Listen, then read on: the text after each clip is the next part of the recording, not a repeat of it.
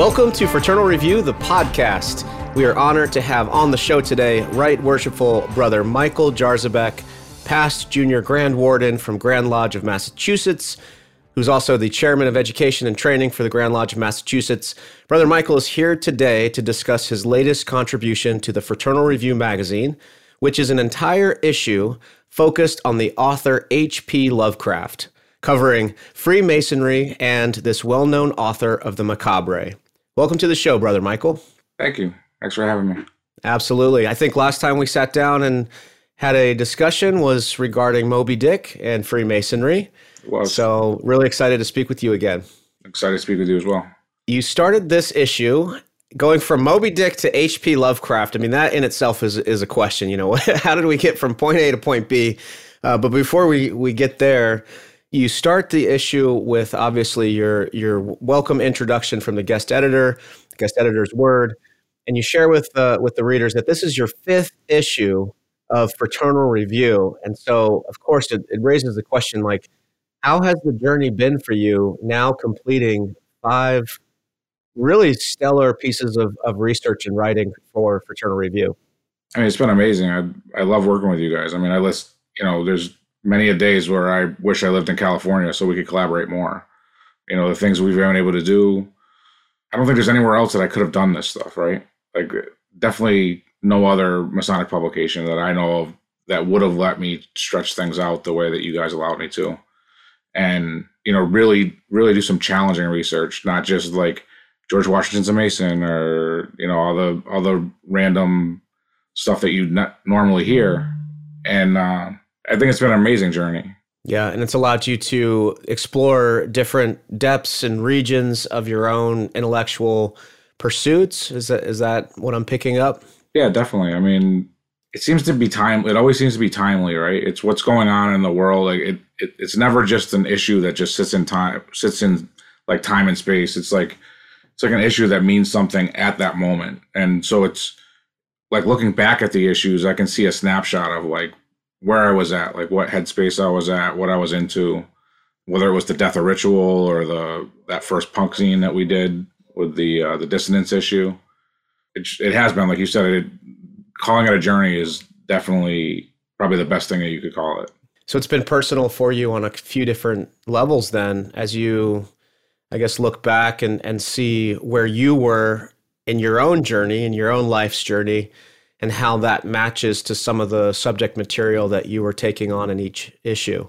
Oh, definitely. And I think, you know, for me personally, where I'm at, and then, you know, with working with Doug and working with Angel and and Jeriel and some of the other and Dago obviously and you, it's that growth as a writer and as an editor. You know, I think that when I look back, would I have done things the same way on in that first in that dissonance issue? Probably not. I would probably think done things a lot differently because I think I'm stronger now because of the process that we've gone through. Yeah. Well, you've been training. This is like five issues yeah. now that uh, you have under your belt, and that's come with a lot of training, a lot of effort, uh, certainly tremendous amount of research and work and, and thought, energy that's gone into it.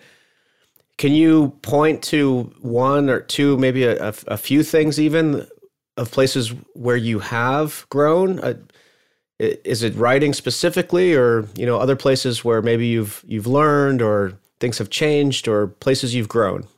I think definitely in in terms of writing and you know in terms of I, mean, I remember the first article i wrote for you guys and i think i turned it in it was probably three times as long as it was supposed to be. I was like well there's enough here to, to write a book and dago said something to the effect of like you're not writing a book mike you're writing an article. So cut it down you know? And so so being able to kind of to fit to the format and and to do that and, the or, the way that I organize my ideas, even the way that I that I would outline the article and start to write it, or the issue and how I put that together, and being able to take direction. I mean, being able to take direction whether it's from Doug or whether it's from Angel, and saying like this really isn't going to work, you know, and like you need to rework it. And I think that's a tough thing for creative people, right? To like you write this thing, you think it's your masterpiece, and they're like, well, guess what? Like go back to the drawing board because these things need to be fixed. And I don't think they've ever like told me to go directly back to the drawing board, but you know, sometimes you get attached to your ideas and approaching it in a professional way where you can take criticism is not easy.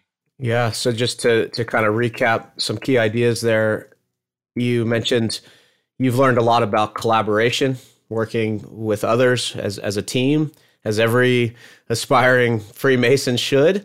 Uh, you've learned yeah. quite a bit about humility. You know how to take criticism and critique in stride.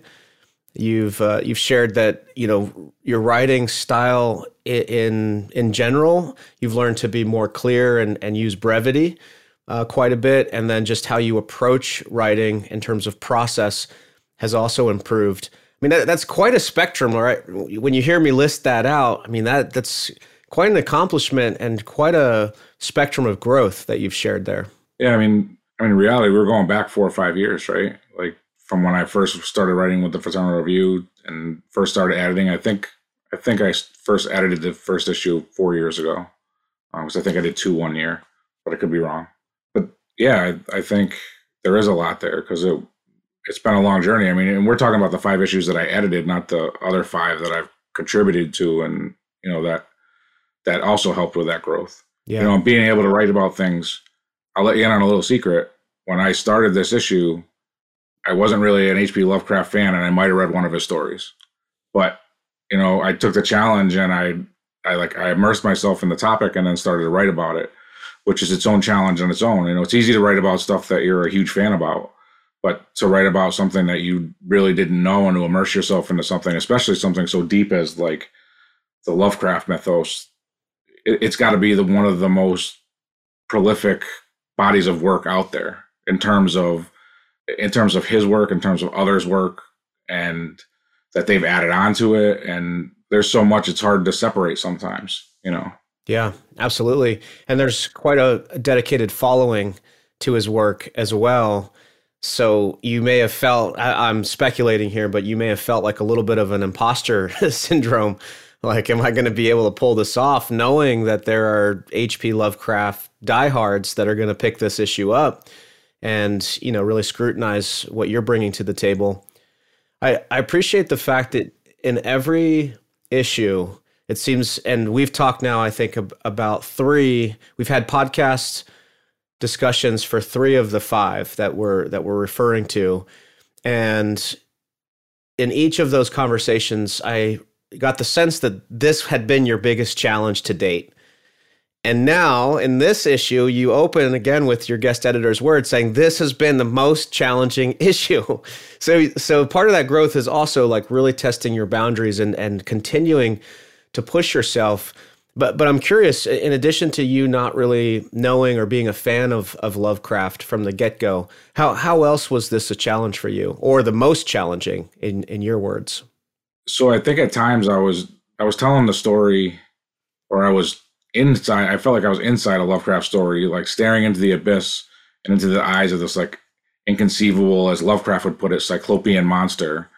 And that was kind of a wild part of the journey as it was. And up to the last days, I really wasn't sure it was going to get done. I think I think every author, probably without exception, struggled with ever with the articles.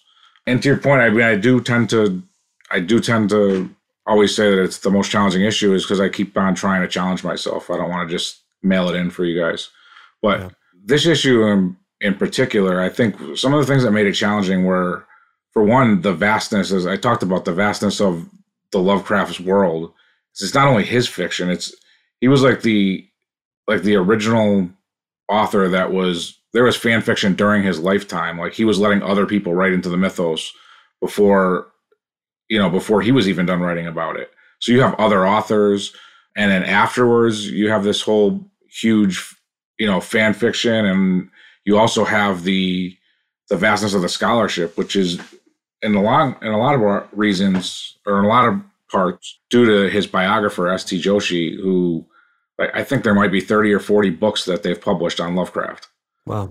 And this is everything from like his travel logs of where he traveled to different things that he wrote to letters. Like he wrote he wrote more words in letters than he ever did in print. So trying to dig through all of that and try to understand it to try to really like put some serious scholarship there like we're not trying to just make a couple you know easy connections and be like oh, I see a I see a a single eye. It's an all seeing eye. It must be it must be Freemasonry. Like we really wanted to to dive in, and I think to dive in, you had to understand him. And he's a difficult guy to understand. He's a difficult guy to like. You know, he was extremely racist. He was a, extremely he was a loner. Like he most of his friends he he those letters that he wrote were with friends that he never met.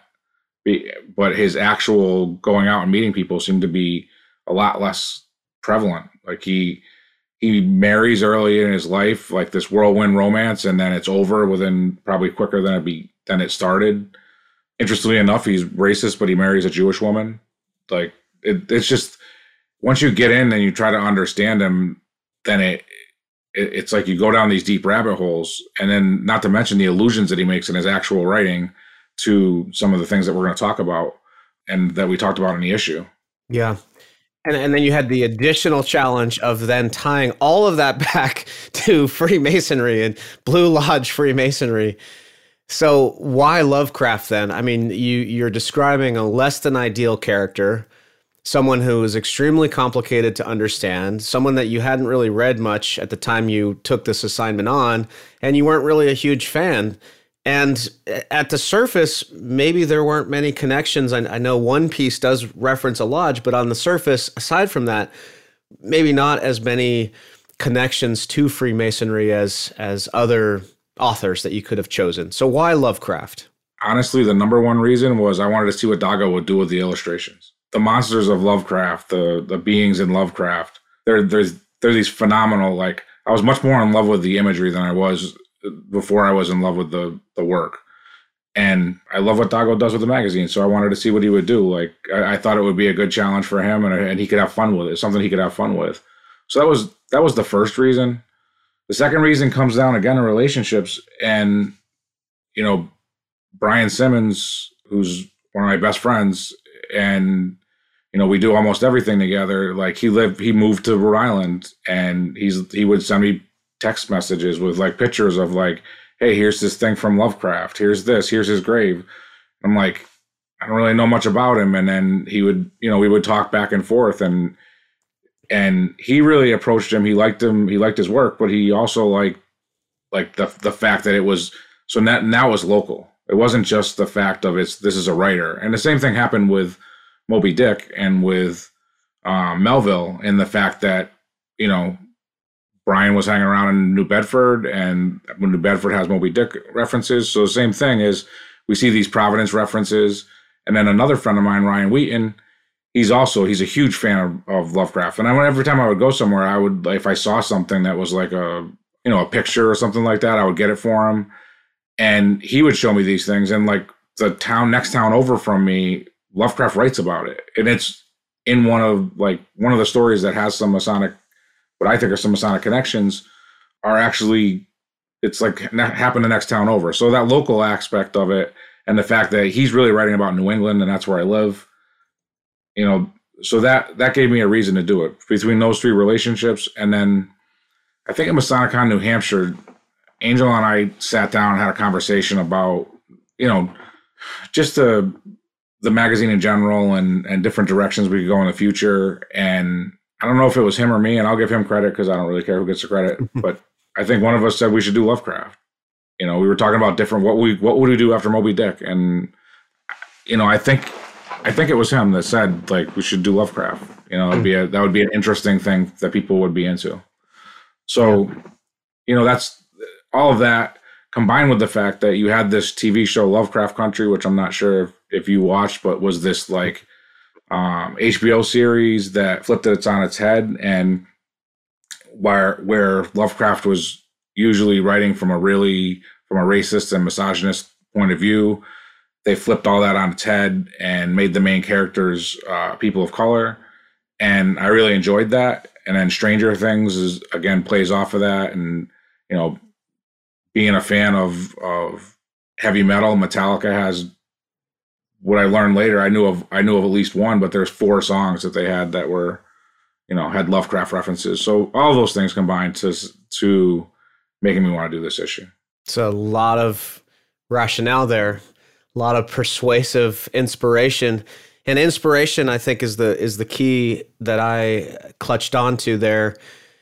Inspired by the images that Lovecraft portrays in his story, inspired by Brother Dago Rodriguez, who's the just for those listeners who's not familiar with that name, he was the former master of the Southern California Research Lodge and current creative director. He's the one that's responsible for all the layout and design, creative direction for the magazine. You're inspired by what your friends were and fellow brethren were sharing with you and prompting you. And then, very much like the Moby Dick issue, I think you were a bit inspired by the local proximity to where you live and where you reside and, and the roots, the, the Masonic roots that you've planted in that area so taking that idea of inspiration, this leads me to my next question then, which uh, comes from a quote. This is the uh, the final word on the back cover of the issue. This is from Alexander Piatigorsky.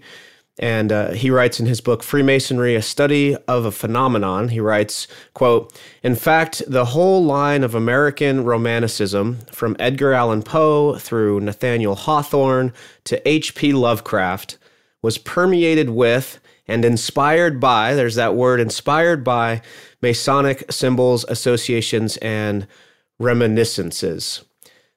So, rough sketch as we go a little deeper into this issue. Do you have a few handy examples of where the work, the, the Lovecraft work, was in fact permeated with and inspired by Masonic ideas and symbols? I'll start by saying that I don't entirely agree with the quote. You know, Angel points out in his article that Lovecraft's understanding of Freemasonry and the occult is rather superficial. That's pretty much a quote from his article. And Mark Pirro in his article points out that it's like life imitating art, and other people make those connections. And and some of those other people that make those connections are the author Colin Wilson, uh, Kenneth Grant, who some might know from uh, the TOTO and his work with Aleister Crowley, or Alan Moore, who wrote V for Vendetta and uh, The Watchmen, but more specifically, he wrote a graphic novel called Providence, which was his story using all of the Lovecraft mythos and him telling a story through that mythos. But he does much better job attaching the craft to the mythos than Lovecraft ever did. Like he directly he puts Masons in it. He directly like specifically calls them out more than Lovecraft ever did. So all that's to say that I think that as we show on the issue, his work is more filled with Masons than it is with Freemasonry. And so a few of those examples are, for one, his grandfather. His grandfather was an accomplished Mason, um, started a lodge in Greene, uh, Rhode Island. He was a member of the same commandery that Thomas Smith Webb started, St. John's number one in, in Rhode Island in Providence.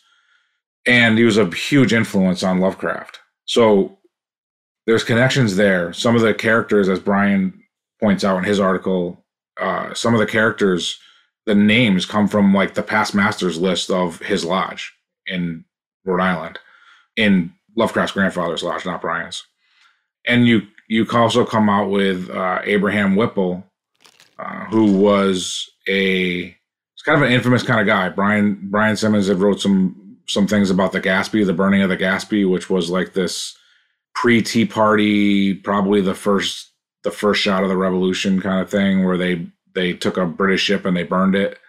And you, as you see in the article, Abraham Whipple is a he's a hero. Like he's a hero in the Gaspee, and he writes a story that's almost like the Gaspee with the same characters from historically from the Gaspee, and yet they go after this guy named Joseph Curwen, who they think is like a, a warlock or a witch, and they go after him and they and they they try to stop him.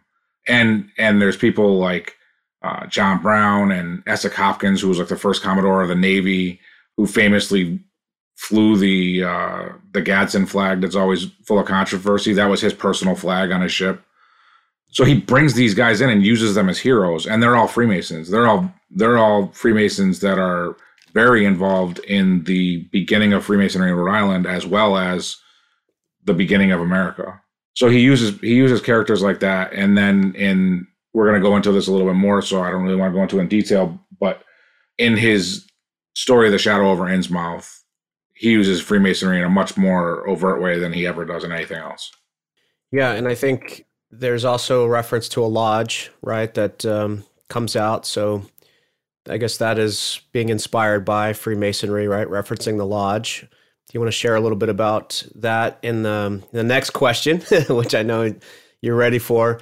And then I guess just touching upon the idea that one of the things I gleaned from this issue was the idea because I was looking for the connections between Lovecraft, his storytelling, and Freemasonry. And one of the things I gleaned from these articles was that the heroes that he referenced in his stories were Masons to, to a large degree, to, as you just articulated. But then the villains or the things he feared or the things that were monstrous represent kind of anti-masonic or like the the thing that the light of freemasonry is trying to battle against. So like the the villains in his stories in a way symbolize the thing at which freemasonry helps us overcome. So there's references i guess by virtue of the the, the anti-hero or the or the villain do, do you want to speak a little bit to that? Do i do i have that assessment correct or not? Yeah definitely. I think mark speaks about that a lot in in his article, but it's weird because Lovecraft never really uses heroes. Like when you, when you think about it, except for in a few examples, Lovecraft's heroes are kind of like they go insane from from just having to deal with this unfathomable idea or this unfathomable creature or vastness of the universe, this cosmicism that that he pretty much you know perfected, if not created, as an art form. And so you don't really see a lot of heroes. In in some cases that just the fact of standing up to something like that just the fact of sacrificing yourself is a way to be a hero.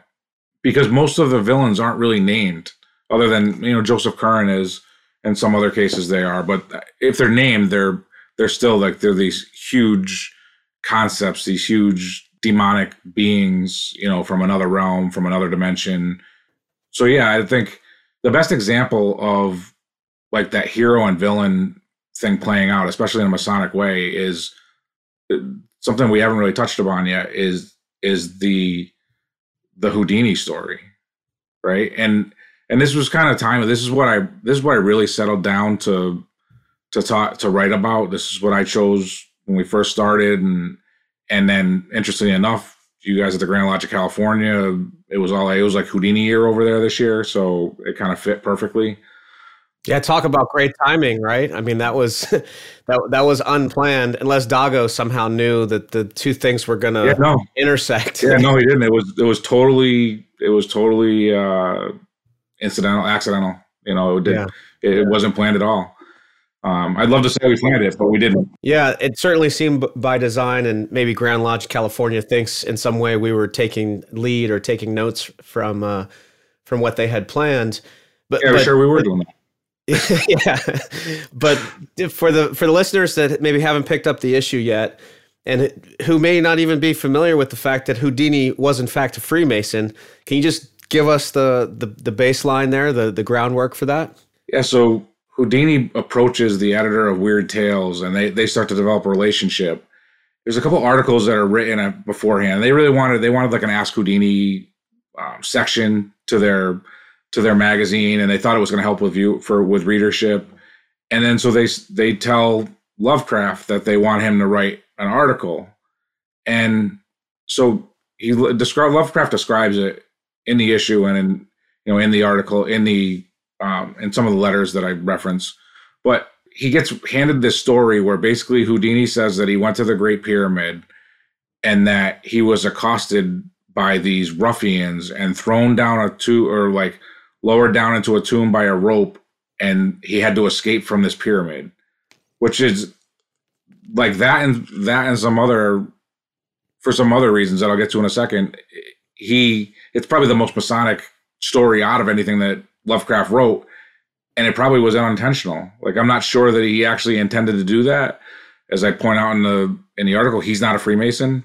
Uh, Lovecraft had been a Freemason for about a year when that story was written, and from the letters, it looks like Lovecraft himself added most of the quasi Masonic parts of that story. You know, so he is accosted by I think it might even be three ruffians, and like I said, lowered down in this this well, and then he he sees some like some like ghostly demonic figures, and then he like tries to escape, and this big five headed monster comes at him, and then he realized later that it's a huge lion's paw, and then and then at the end it was all just a dream, and so I was I was blown away by this. This this is where I wanted to go. I was like, this is it. This is the this is the article for me, right? Like this is the one I want to write and then I found some of the letters and I found some of the you know Lovecraft can be hard to read. Like I alluded to earlier like you have this like he uses words like cyclopean like he loves five and six syllable words. He loves writing like he's in the 1800s you would think he's a contemporary of Poe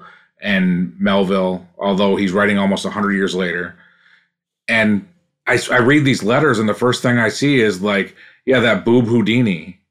And I'm like, who is this guy? Like, who's writing this? So, so I was able to, you know, I was inspired to put some of those letters in there so you could see the the difference between his writing styles and kind of learn more about him as a person. But, but yeah, I think that those, you know, that that really the fighting the ruffians, fighting the the Sphinx, like I think those were some pretty pretty close to some Masonic themes that they were that they were leaning on, and. uh the funny part is that Lovecraft wrote that entire thing, and then at that wedding that I I mentioned earlier, where he had this whirlwind wedding, he lost it on the way to the on the way to New York to, for the wedding, and he had to rewrite it on the fly, which is something I can sympathize with in in this process. Yeah, that's uh, th- that's great, and you know what you just said there about the letters, including the letters, so you could get a better sense of who Lovecraft was and the difference between his writing styles. That that was the exact thing that I felt when I read the quotes from his letter because of the fact that his writing was so like just ornate, right? Many syllables, very difficult to uh, to understand because of how much like flowering and or, ornate yeah. quality there was to the language. So here's part of his letter. I think this is to a friend, right? Talking about the assignment that Houdini has asked yeah. for he says, I've shot back a query as to how much sheer imagination Houdini will stand for, since I got an idea he tries to put over his Massachusetts as straight dope. yeah. like, that's how he's writing to his friend in a yeah. letter compared to like how we know him as the you know this this epic author yeah exactly yeah of, of magnificent proportion wow so, how about the other article that you did? Uh, Considerably Twisted Version is the name of that. And we've alluded to it now a couple times in our conversation. But could you just walk us through that article and, you know, how it, it references a Masonic lodge and then kind of what your research and discovery, uh, where that led? Yeah. So, this was kind of a last minute submission. And going back over some of the stories that where there were illusions, you know, as I mentioned, he he bases most of his stories in New England, and he makes a lot of them are fictional towns, but they're based on other places. So you get this whole another layer of of depth to this, where you can be like, oh, well, what was this town like? So in looking at that, I saw in the Shadow over Innsmouth that he said that it was a t- considerably twisted version of Newburyport, Massachusetts. And in looking at that, you know, I'd been to Newburyport. I've spoken at Newburyport before. You know, I've done presentations there, and I know guys from there. And so I'm like, wait a minute. There's a like, so if if New, Innsmouth is Newburyport, then the lodge has to be the Newburyport Lodge. And so I started to look into it, and it and so this is I'm gonna, if you don't mind, I'm gonna use a, a quote from him because I think it's important to start off with this. So this is the exact quote from the Shadow of Innsmouth. But I was not to reach my destination without one very strong impression of poignantly disagreeable quality. The bus had come to a sort of open concourse or radio point with churches on two sides and the bedraggled remains of a circular green in the center. And I was looking at a large pillared hall on the right hand junction ahead. The structure's once white paint was now gray and peeling, and the black gold sign and gold sign on the pediment was so faded that I could only with difficulty make out the words Esoteric Order of Dagon. This then was the former Masonic Hall, now given over, to a degraded cult. so finding this, I, I wanted to dig into it and I wanted to say, like, well, so if this is Newburyport and this lodge was taken over by this esoteric order of Dagon, you know, what what's the history of the lodge? That that's what dawned on my mind. Like, what's so let me let me look into this lodge. And so I came across uh, a book called the H.P. Lovecraft Companion, which was written by uh, an author named Philip A. Shreffler. And he proposes that the lodge in Newburyport which has four pillars out front. It's a brick building with four white pillars out front.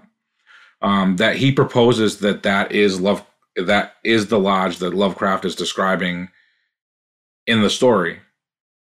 Now, other authors say that there's a lot there's a American Legion building in Gloucester that had to be the building because the American Legion in Gloucester is this white when and if you see some pictures of it, it's peeling paint so he would have seen this one and a degraded version, and they say so it couldn't be the one in Newburyport. It's got to be the one in Gloucester. Even though Lovecraft himself says it's a twisted version of Newburyport. Now, what I find hilarious in there is that I guess this is the realm of scholars, but they can't possibly see how someone could write a fictional story about a building that looked new and imagine what it would look like old. Like he can imagine all these like terrible beings and interdimensional beings but Lovecraft couldn't possibly picture a building degraded when it looked brand new. So that was kind of funny to me. So I said, well, let me look back at the history of the lodge. And so I went back through the history of the lodge and and or the lodges because there was four at one point, um, three back to the revolutionary times. And one of the things that I I purchased a book that's a travelogue of Lovecraft's, and so he liked to travel mostly in New England. He didn't really get out of New England very much, uh, except for a couple trips to Florida, I think. And he made some trips to Newburyport. And one of the things that Lovecraft did, he had this love for uh, Revolutionary era, like 1700s buildings, um, architecture. He he loved seeing that, and he would go around and try to like see all these buildings. And it's interesting to me too that he loves all this revolutionary history be, and even going back to the burning of the Gaspee and including his his ancestor a- Abraham Whipple, he felt that he was like a Anglophile. H.P. Lovecraft actually wishes that we didn't win the Revolutionary War.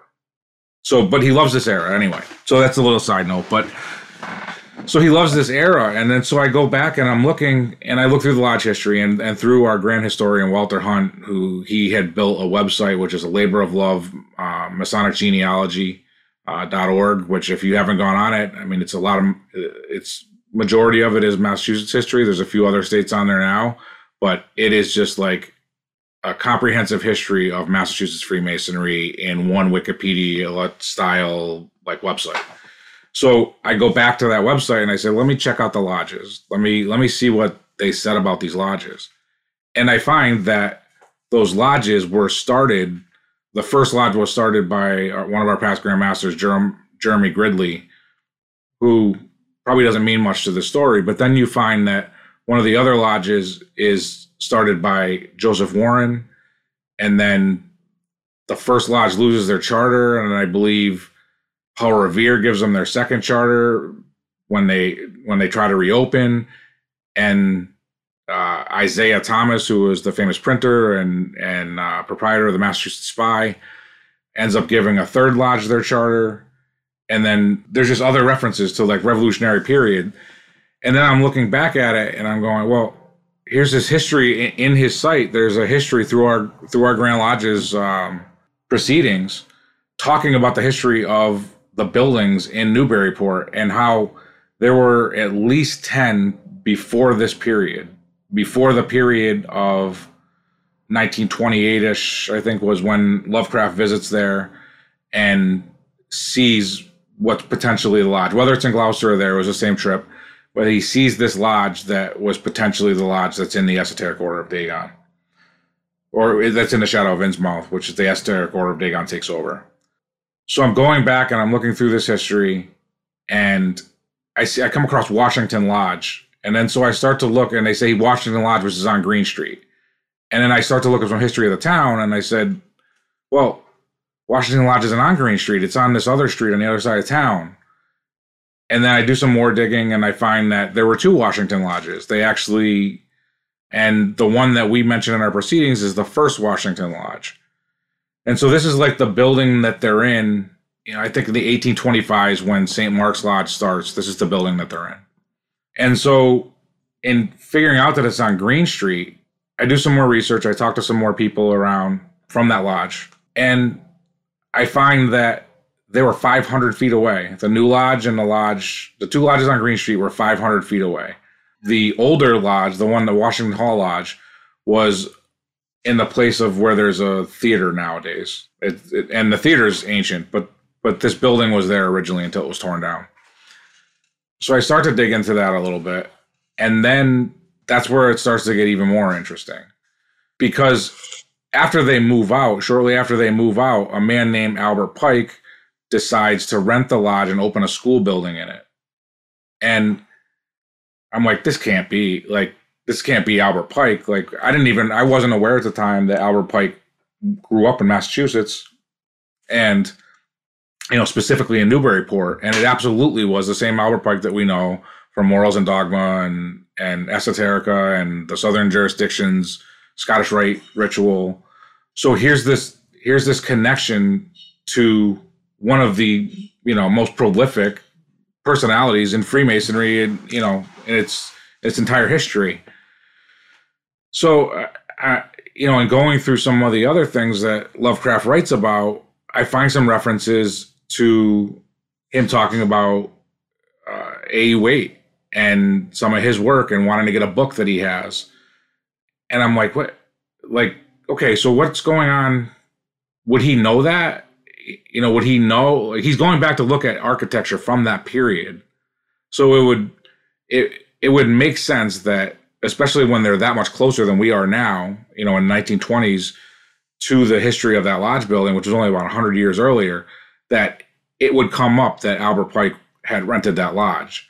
And because of the Taxil hoax and Waite's defense of it in his book Devil Worship in France, I think that it's it's like a no-brainer that Lovecraft would have known that that it was connected to Pike, and it was connected to his reputation as as a very occult personality.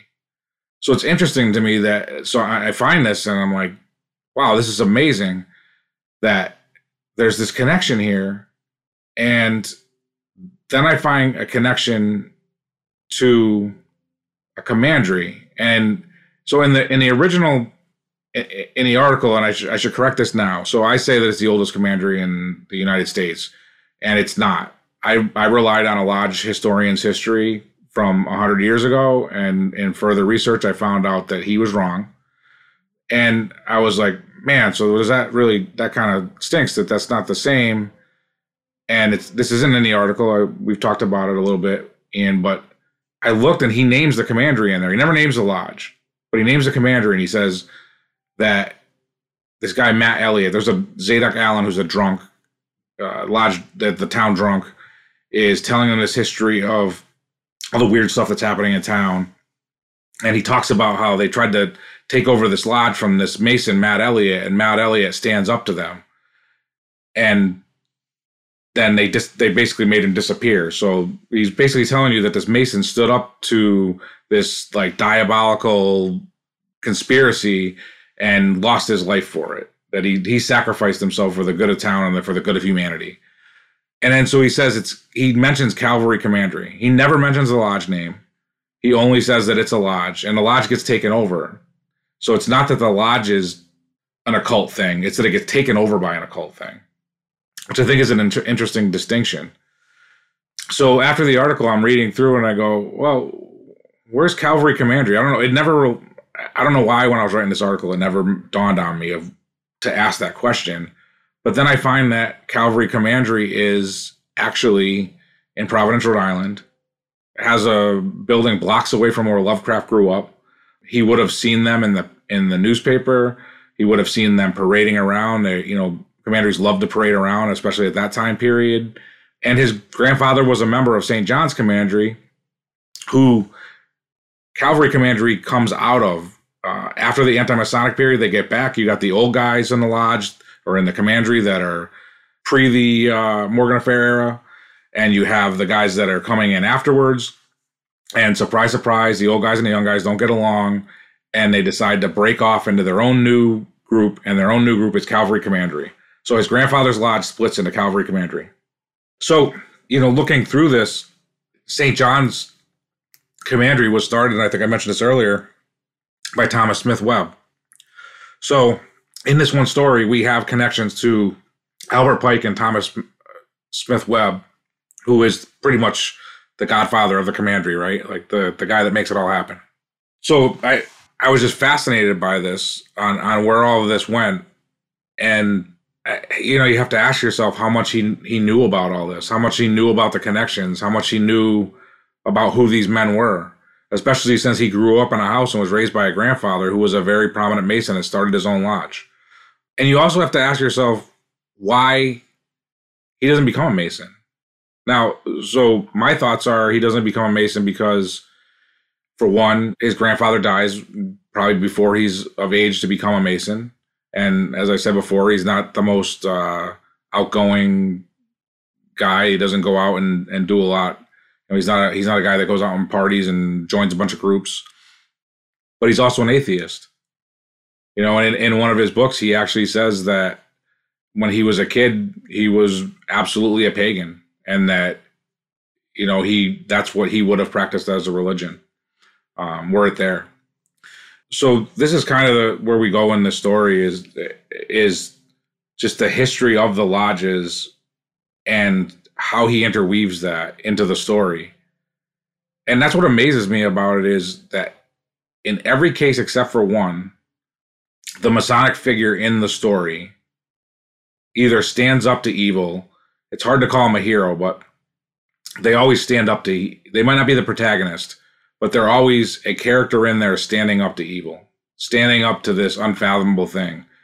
I wonder if it's that he's looking at his grandfather and how his grandfather protected him after his father died when he was left without a father and became that father figure and he's putting his grandfather in those roles and you would think that at that time period, especially, that the Masons would be the bad guys, right?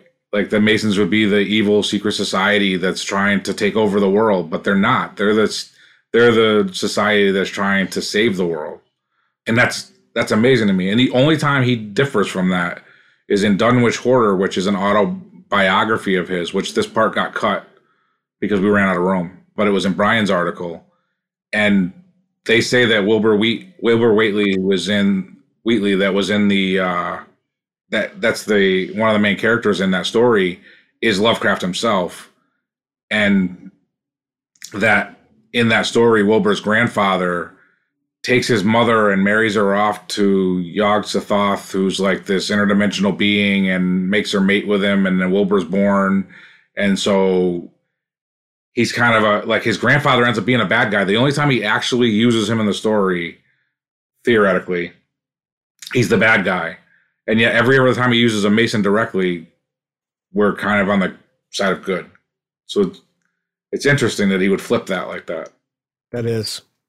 Brother, thank you for sharing your process, your findings, the connections you made. I mean, this is this is probably some of the best journalism I've ever heard shared on on this podcast and and now we've encapsulated it for you know time immemorial so thank you. It's it's inspirational and incredible but it's inspiring to me to to hear you talk about your process and how you went about like turning over this stone and what about this stone and what about oh maybe retracing my steps. Maybe what people thought believed read or, or wrote at the time wasn't accurate.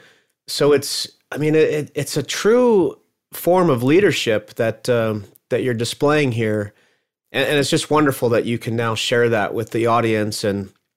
I'm sure you're you're also inspired to keep digging, right? I mean, this is this is probably not the end of the road for you, right? I I think you have a Masonicon coming up. I want you to talk about that a little bit, in which you're going to be sharing some of this research and some of these findings. But where do you go with this? In addition to how you how you plan to share this at Masonicon? Yeah, so we're we're sitting here on the 9th of September recording this, and next Saturday, so a week from today, I'll be uh, in Chicago with um, Robert Johnson and uh, Joe Martinez and a bunch of other guys, Spencer Hammond, uh, Robert Marshall, and I'm going to be able to present this for the first time. And I kind of brought all of it together. I, I brought the articles that I was involved with anyway.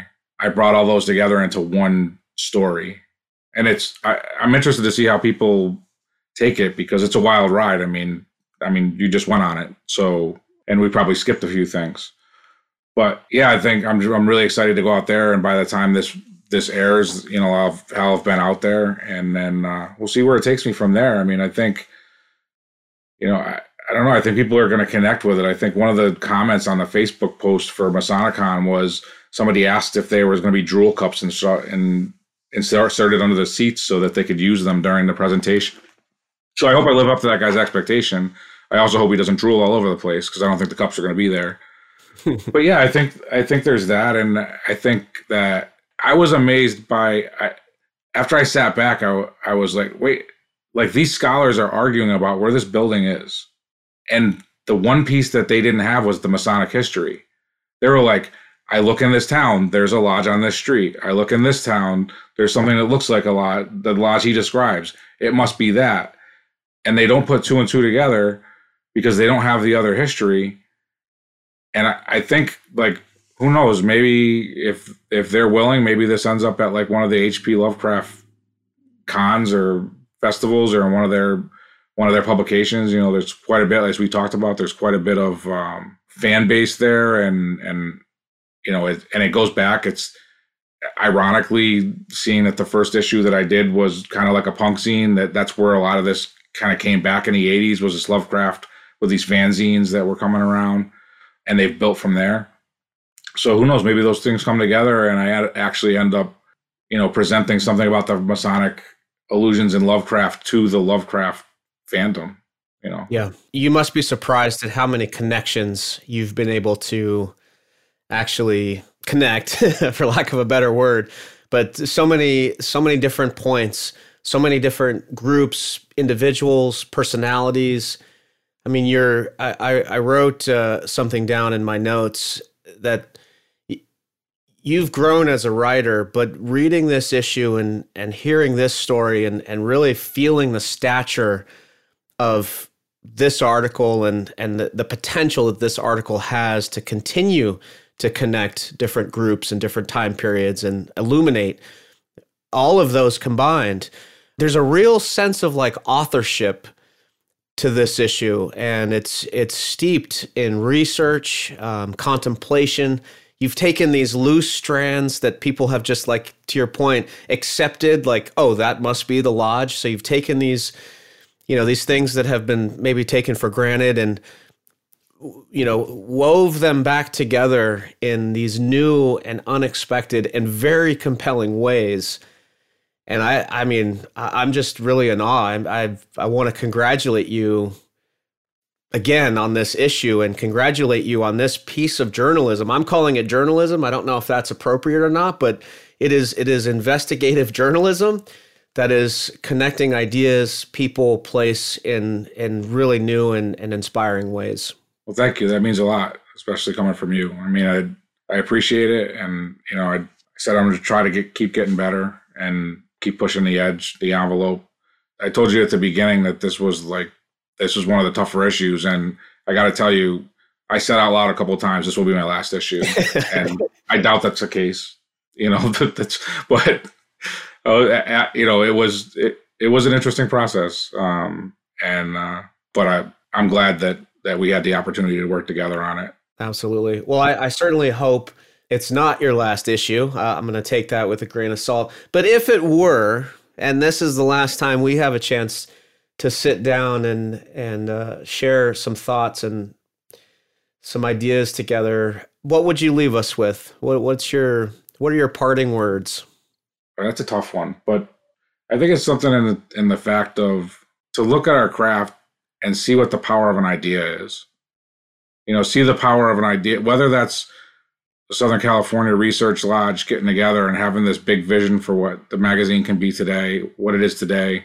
You know, I mean that that was an that was an idea. There was nothing like it at the time. It was just this idea, and now you know it's really all over the world, right? Like this this idea has traveled all over the world, and people connect with it. I know Dago said that he went to the United Grand Lodge of England, and they have copies of the Fraternal Review like in their library, you know, and and so and it's brought so many of us together like across the country.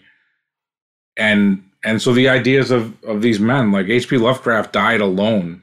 He died alone and yet his work is still touching people today is still like inspiring people today in music and film and media and freemasonry. So i think it's that to never be afraid to to follow through on an idea as crazy as it may sound it's excellent we'll just let those words linger Thank you, Brother Michael. Until next time. Fraternal Review has been published for over six decades, and each issue is dedicated to a specific topic, such as Masonic symbols, lore, and history.